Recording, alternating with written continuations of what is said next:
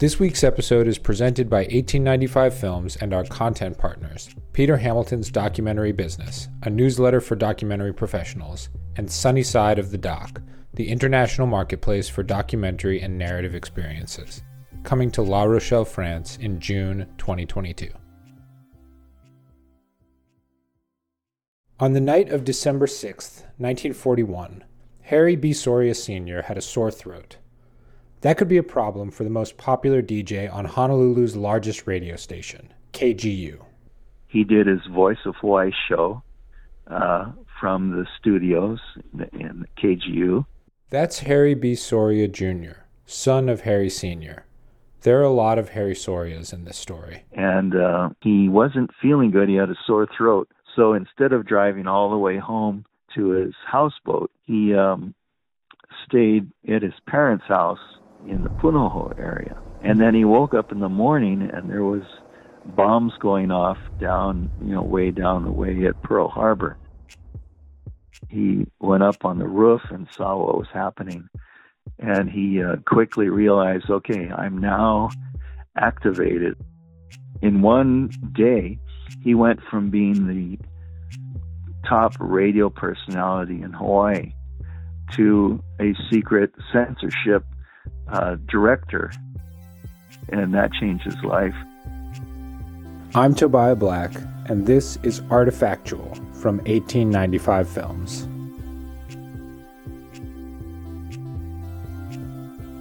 A few years ago, 1895 Films made a documentary about Pearl Harbor for a Smithsonian Channel series we were doing called The Lost Tapes.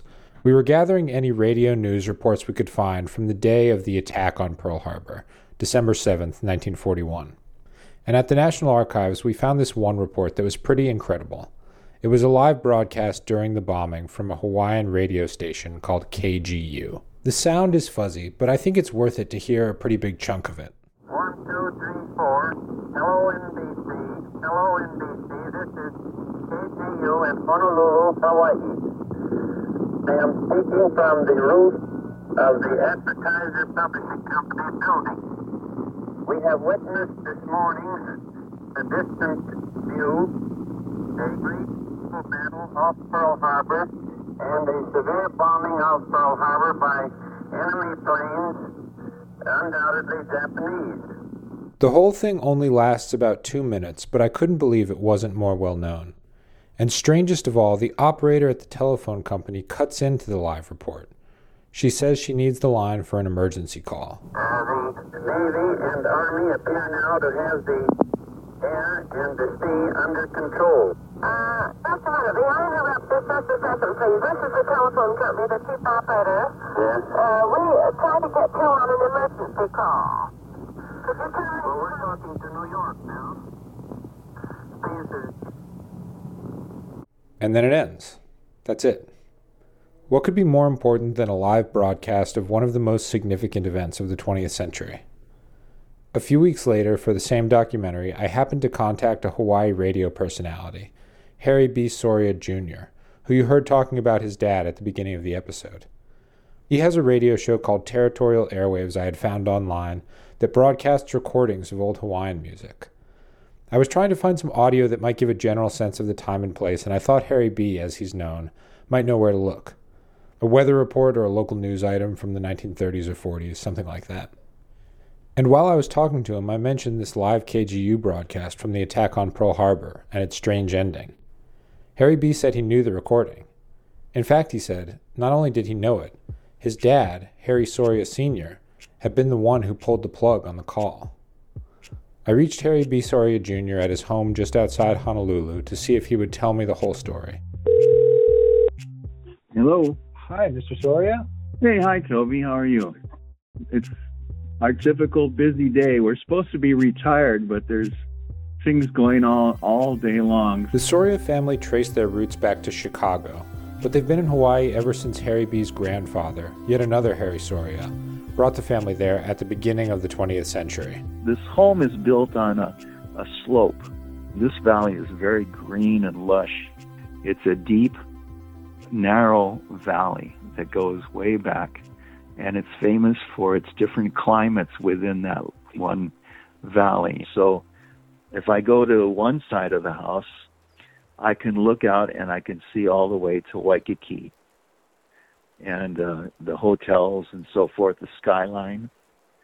And if I turn to the other side of the of the house, I look up into the valley and see all the high mountains and the rain clouds. And it's there in Hawaii just about a hundred years ago that Harry B's dad, Harry Sr., first encountered radio. So my father is in high school. Yeah, I mean, this is 1920. One afternoon, he came home back to the cottage in Waikiki, and there was the Navy guy who lived in the cottage next to them in the stream, stringing all this copper wire back and forth between these two big trees. My dad said, "What what are you doing?" He said, "Oh, I'm making an antenna." They went to his little cottage into the kitchen, and uh, the radio man. It turns out he was a radio man on a Navy ship. He took the um, earphones for his crystal set and he put them into a coffee cup where they resonated and turned into a semblance of a speaker. And suddenly Dad heard the guy say, This is KDKA. Of the Westinghouse Electric and Manufacturing Company in East Pittsburgh, Pennsylvania. We shall now broadcast the election returns. And in 1920, that was a mind blower. By 1922, Hawaii had its first commercial radio station, KGU. And in the following years, another station, eventually called KGMB, also emerged.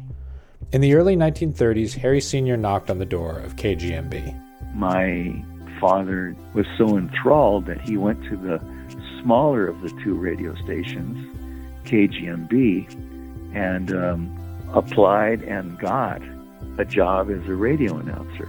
And uh, Dad was very quickly successful. The only problem was that Harry Sr.'s father, that other other Harry Soria who had brought the family to Hawaii, had already been working for a few years as an ad salesman for KGMB's competitor, KGU. My grandfather realized, hey, I got something on my hands here. So he went to his pal, the owner of KGU, and he said, hey, listen, I can package shows featuring my son. And so Harry Sr. went to go work at KGU. He did a show called Going to Town with Harry Soria, and he did a show in the evening called The um, Voice of Hawaii. This is the voice of Hawaii.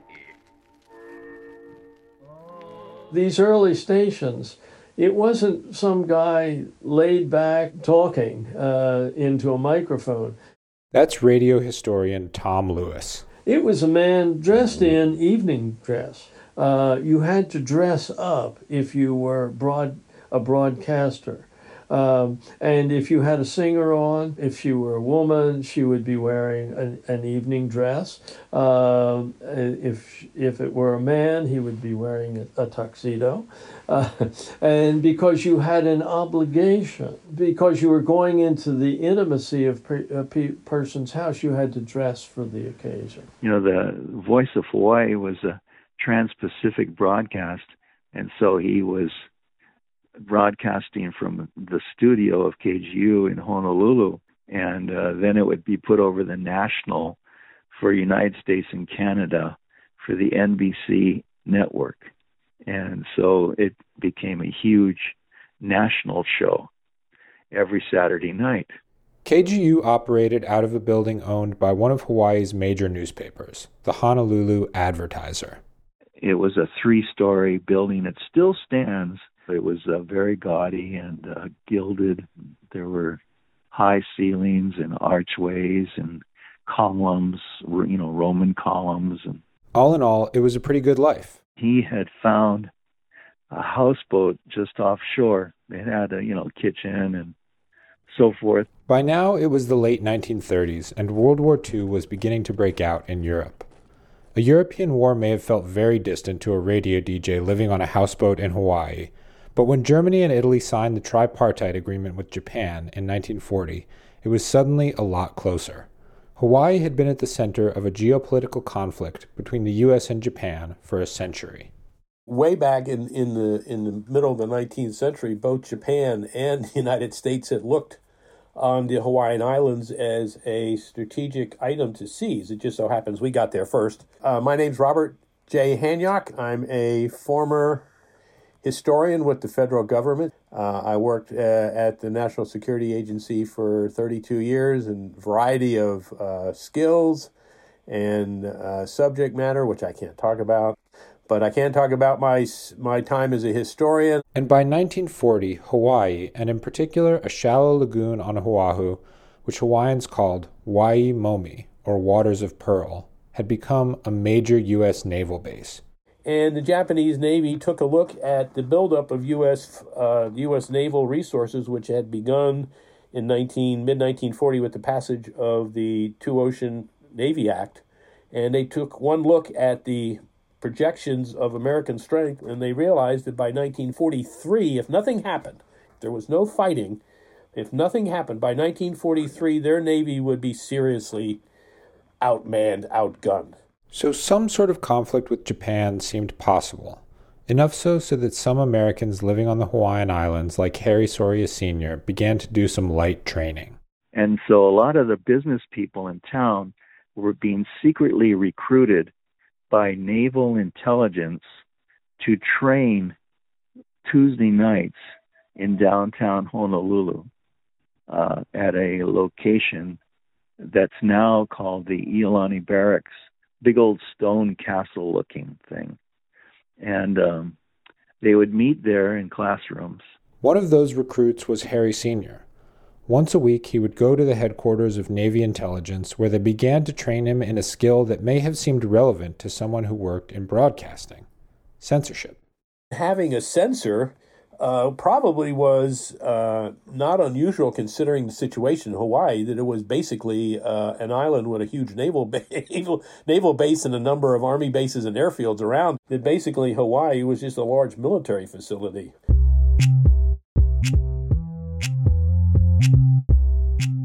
But an actual attack on Hawaii or anywhere else was not on anyone's radar. Hawaii was considered at that point uh, fairly safe. Uh, the American strategist in the Navy and American naval intelligence looked at the Japanese Navy at the time and said, well, they're just not capable of doing this. They're not capable of launching a major strike. And that's where Yamamoto's idea for Pearl Harbor was the complete flipping over the apple cart. At the end of November, the Japanese fleet began to sail across the Pacific towards Hawaii. And the ironic thing is, um, as the Japanese approached in their battleships and aircraft carriers, they followed the civilian radio station signals to hone in on where Honolulu was located. It was standard operating procedure for the commercial radio stations in Hawaii to broadcast music at night as a beacon for the long range aircraft flying into Hawaii. Well, the Japanese did the same thing. They were flying in too using the uh, uh, the signal from the commercial stations that morning, using those, those signals to home in on Hawaiian Islands from the north. Saturday night, what was on the biggest, strongest radio station in the territory of Hawaii of the two stations that were there. It was KGU, Voice of Hawaii, Harry B. Soria Sr.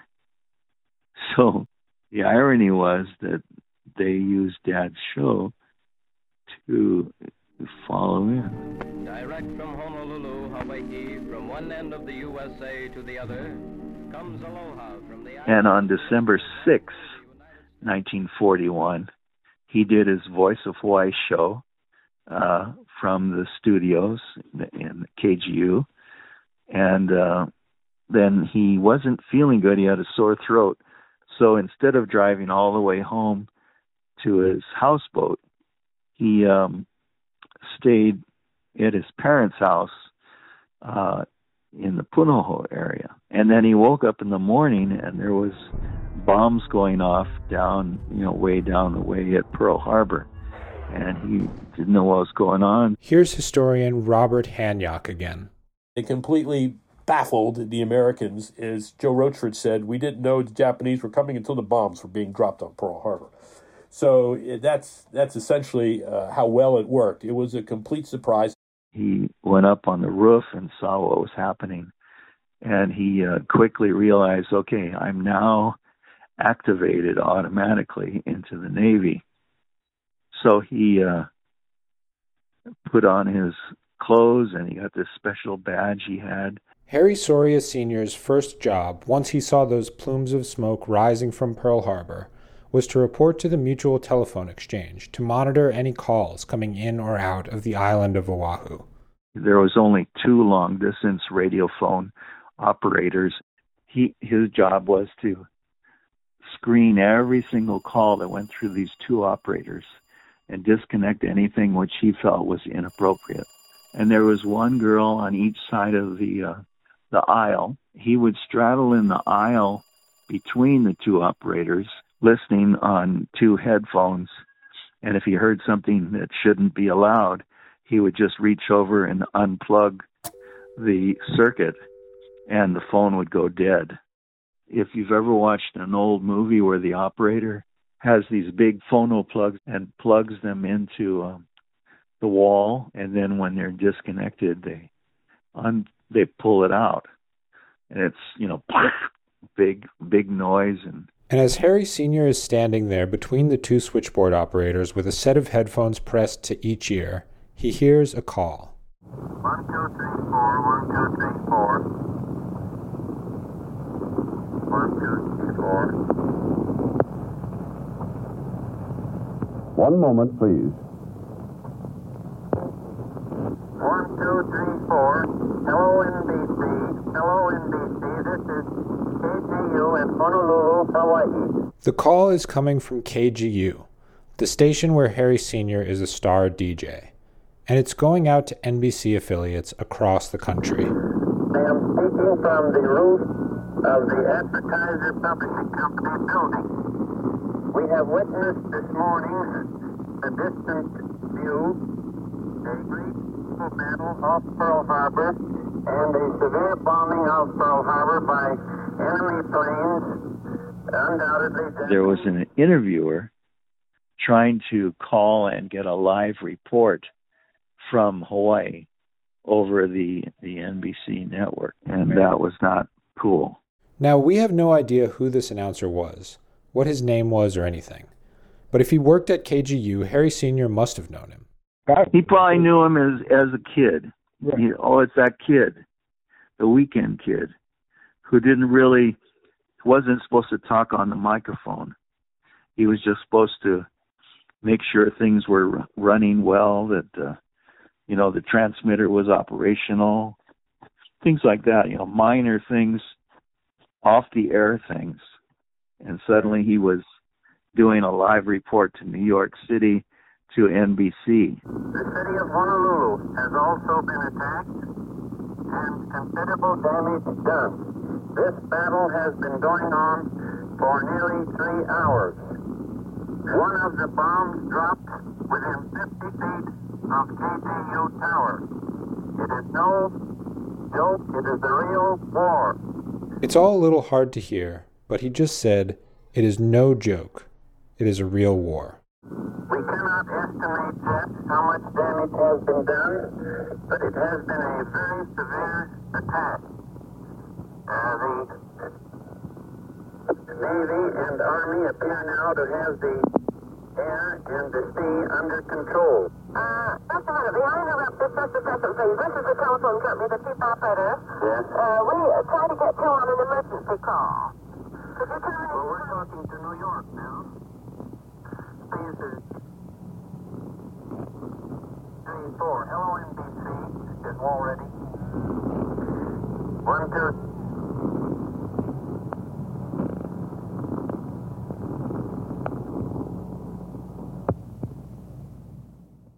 Dad didn't like what he was hearing and made the decision to cut him off, which, you know, pretty heavy when you that's been your job, your company, your employer for years, and suddenly you have to treat them as um, someone you can't be trusted because the climate has changed overnight. Radio historian Tom Lewis. KGU is a NBC affiliate. And NBC was really late to the ball when it came to news reporting compared to CBS. It was a day late and a dollar short. CBS's news division had risen to prominence a year earlier on the back of Edward R. Murrow's live reports during the London Blitz in 1940, a situation not totally dissimilar to what was happening in Hawaii at that moment. If the KGU announcer on the roof of the advertiser building that day hadn't heard Murrow's broadcasts, which he may have, it's at least likely that he was aware of them, and of the fame they had brought Murrow and his team. No doubt uh, that announcer was uh, chagrined because uh, he missed a chance to become the Edward Murrow of the Hawaiian Islands. I can imagine he had a good deal of CBS envy at that point. Harry Soria Sr. monitored calls for the rest of that day, and soon after he was deployed to various hotspots across the South Pacific. That Voice of Hawaii broadcast on the night of December 6, 1941, that was the last time Harry Sr., who had fallen in love with radio as a teenager, when he heard that voice from Pittsburgh vibrating out of his neighbor's coffee cup in Waikiki in 1920. That was the last time he was ever on the air. So he, in one day, he went from being the top radio personality in Hawaii to a secret censorship uh, director, and that changed his life. And for the rest of the war, he was in the Navy intelligence as a censor. When he came back, he was no longer on the air. He was an older man, so never again on the radio, and pretty much left everything behind and pursued new uh, lifestyle. No more DJing, no more houseboat. Harry Sr. got married and he and his wife had a kid. Aloha, I'm Harry B. Soria Jr., and I was born in 1948. And it's probably inevitable that Harry B., who we've been listening to this whole time, would end up doing what he does. Hawaii 105 KINE, the Hawaiian music station. Start your workday with 105 minutes of commercial-free music every morning at 8:30 and 50 minutes. I have been broadcasting the vintage Hawaiian music radio show known as territorial airwaves. Harry Sr., of course, listened to Harry Jr.'s show every week. My mother told me that he got a, a real thrill of um, listening to me reliving his life because I I always addressed it as a celebration of his life and accomplishments. So he really enjoyed it. And then he would critique me later and say, you know, you kept saying that these songs were classic. Not every song could be a classic. You know, you got to use other words. He died in 1990, so I had, uh, you know, uh, in-house training of a critic who was listening to everything I did on the radio. It's now 2021, more than a hundred years since Harry Sr. heard that first radio broadcast resonating through the headphones in his neighbor's coffee cup. The speakers may have changed, but we're still listening.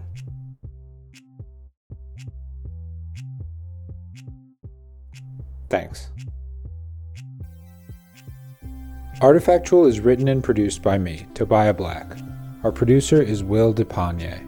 Our executive producers are Tom Jennings and Ellen Farmer at 1895 Films. Fran from 17th Street Audio did the sound design and mixing for this episode. If you want to learn more about our documentaries, you can find us on Twitter at 1895films or at 1895films.com.